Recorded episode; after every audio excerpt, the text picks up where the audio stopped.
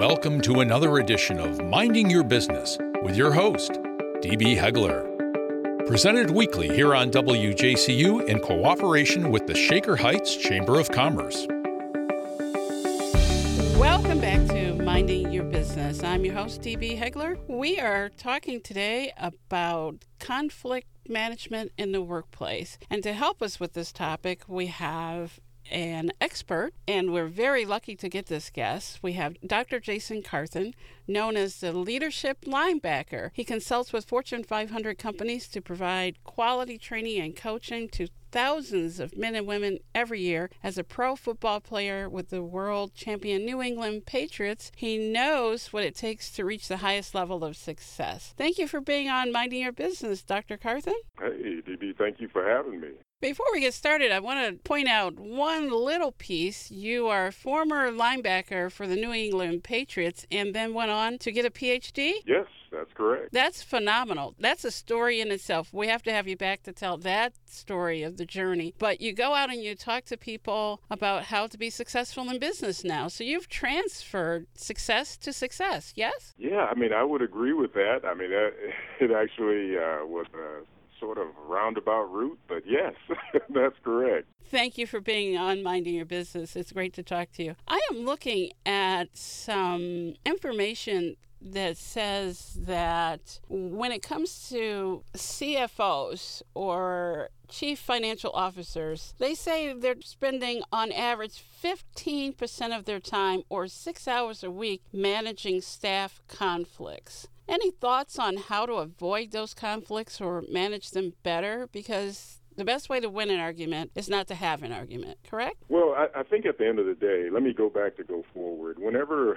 I go in an organization, um, I talk to them specifically about onboarding processes. And the reason why I'm sharing that with you is because typically you can get a good gauge on how people will handle conflict or how they won't be able to handle conflict at the initial stages of engagement with the organization. I think what sometimes will happen is that we look at someone, we look at the resume, and we think, wow, you know, we're going to bring them on board, but we have not done full due diligence. So begin to pay a lot of money to retrain or deal with conflict incidents in terms of HR and different things like that, it's typically because they have not really gauged how people will problem solve and what their coping skills are. So the 15% really doesn't surprise me. And to your point, yes, it's always great if we can avoid conflict. Uh, but what typically happens is that you can't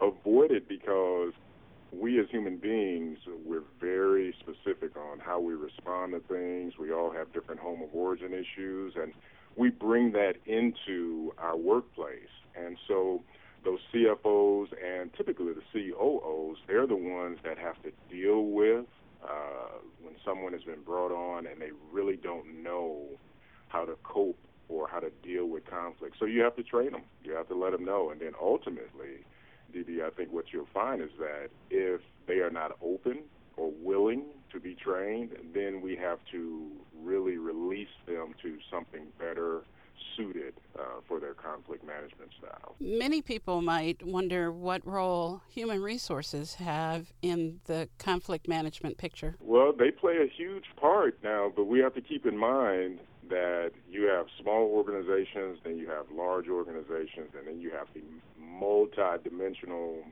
huge organizations like a FedEx or a GE. And so it really varies. Some of these uh, organizations don't even have HR departments. So you're left with individuals in a smaller context dealing with people face to face when they have to work through their own conflict issues too but then when you have a larger organization uh, with an HR department, they really should be set up with uh, best practices to deal with conflict uh, management issues. But I think sometimes, uh, DB, if people are not careful, it's easy to look at someone and say, hey, just send them to HR because they're really acting out or they're really having challenges or different things like that. When in reality, it goes back to what we talked about earlier. When they were brought on, did we do a personality assessment? Did we do a sort of deep dive into understanding who we're actually bringing into the camp at that point.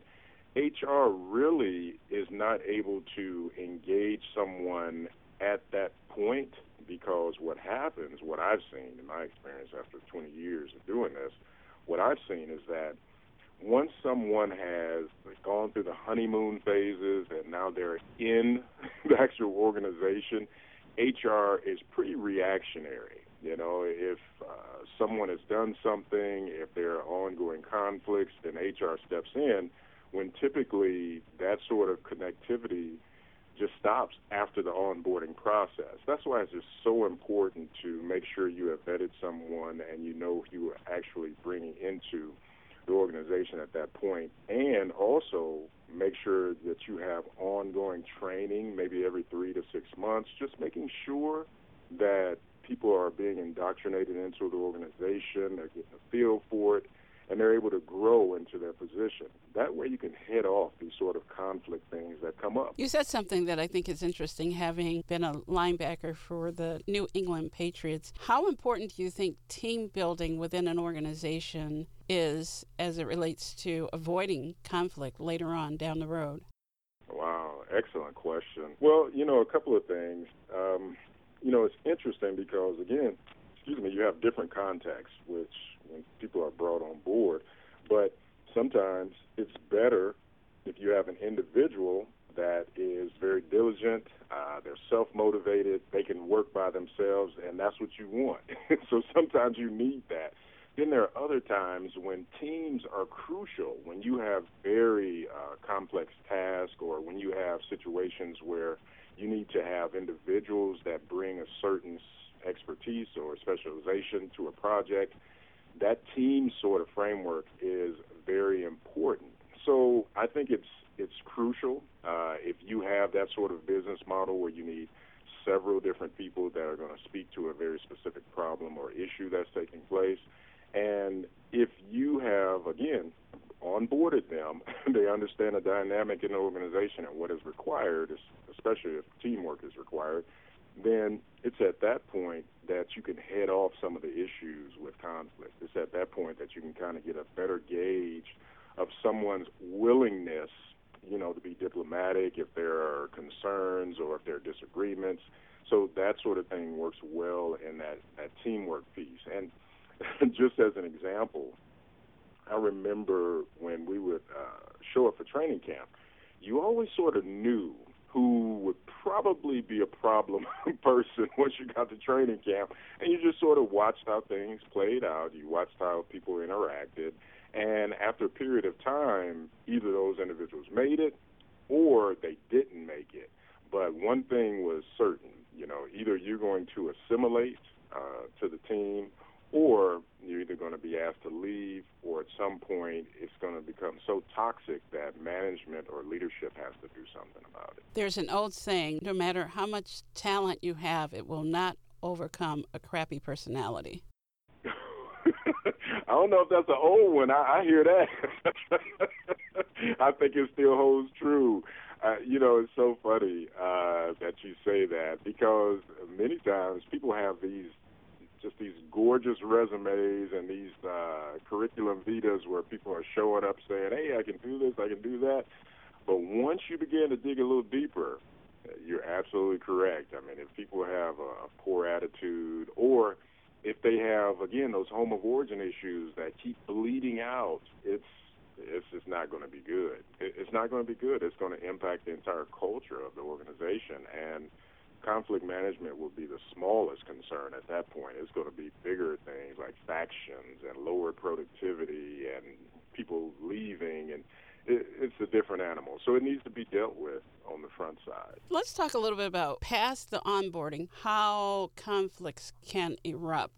What do you think about communication issues or having policies on communications? Because I've known people that have just gotten one bad email and all of a sudden didn't like a person. We have to be more careful about using those caps and those exclamation points. I guess the question is do you find that people may have one personality face to face and a different personality when they get to hide behind an email? Two things there. You know, when we start looking at the idea of conflict, um, you essentially have people that are going to engage in conflict for just one or two reasons. Typically, it's related to either values uh, or perception. that's that's really where people start bumping into things with conflict. I know there are lots and lots and lots of classes and groups and seminars and ways to learn leadership management. Everyone wants to be a leader, no one wants to be the follower. But when it comes to conflict management in the workplace, maybe if we just ratchet it down a little bit and try to talk with people face to face or have a cup of coffee, may some of those conflicts be resolved without reaching the level of management? Yeah, I think they can. I, I think that's uh, what many people would want. Um, but, you know, in my experience, typically things get in the way uh, because if you don't have the tools, which you alluded to relative to the trainings and the seminars and the very things that I that I provide on, you know, it's it's interesting because if you don't have those tools, then it's almost like um, you keep going around in circles. You know, you, if you don't know how to talk to someone and problem solve through a very uh, conflict-based situation, then you're not going to be able to get out of it. It's almost like you keep you're trying to do the same thing over and over, and you're expecting different results. And we know that's the definition of insanity. you know, you you can't figure this thing out on your own if you got into the conflict in the first place. So you really have to make sure you have the tools. You have to make sure, uh, say for example, if someone is engaging you and they've shown that they're very aggressive with their conflict style then if you know that, then you know you're going to have to react to them differently. And vice versa. If someone is very uh, quiet and it appears they're being passive aggressive in their management, uh, in their conflict management style, then you have to know that. You have to be able to engage them in a certain way. But if you have two people that keep bumping heads and they say, well, we just got to do better with this conflict management, but that's all they do. They just keep saying it and they don't have the tools, then having that cup of coffee at Starbucks is probably not going to happen unless somebody throws a coffee on one another. it's not going to end well at the end of the day. Does that make sense? It does. And maybe we have contributed to that by asking fewer people to do more and do it faster without as many tools. I've noticed that in most companies, there are a lot less training tools being given to their employees, which is what I think I hear you saying. How would you go about getting the tools on your own to be able to maneuver and manage your own success if your company is not forthcoming and paying to send you to training or to provide training. If you get into a new company, you probably want to start looking for some more training, whether the company pays for it or not. What are some of the steps to try to keep yourself on a fast track to success? Sure. Well, I think it's uh, just ongoing learning. I mean, it's what you described. Um, I do executive coaching, and I only take on a few uh, a few clients. Uh, but what I found is that when you are having a system tailor made to the points that you want to grow into, whether it's uh, developing better leadership, whether it's developing uh, coping mechanisms, whether it's developing um, your ability to communicate, whatever it may be, typically you need to have a coach, you need to have someone on the outside that's going to help you to develop those tools because um, some people would say, well, why not just go to the university and get executive education courses or something like that? Sometimes that's appropriate, okay? But there are other times that when you really need to put things in action and you get immediate value from the interaction, that's where coaches come in. And it's not something where you can just sit in a classroom. I don't care what sort of format they offer it to you in you still have to go through the stages of learning the, the, the knowledge, the comprehension, the assessment, the analysis, the synthesis, and the evaluation. Essentially, you have six stages of learning. And when you sit in that classroom, you're only getting one. you're getting the knowledge piece, you know. But to go through the other five, you need to engage someone. You need to deal with someone where they're pushing back and they're asking you questions, and that's where the coaching comes in, and that's where you get that immediate value. Those are the things that you can now take with you, and when you go into a situation in an organization, you can share certain things. When you get a seat at the table and someone asks you a question, you can engage them around a response that's going to add value rather than having the deer in the headlights look, and that happens often. You know, when I do board training, you'll see certain individuals that maybe they're not really uh, clear on what their role is supposed to be or what value they're supposed to add.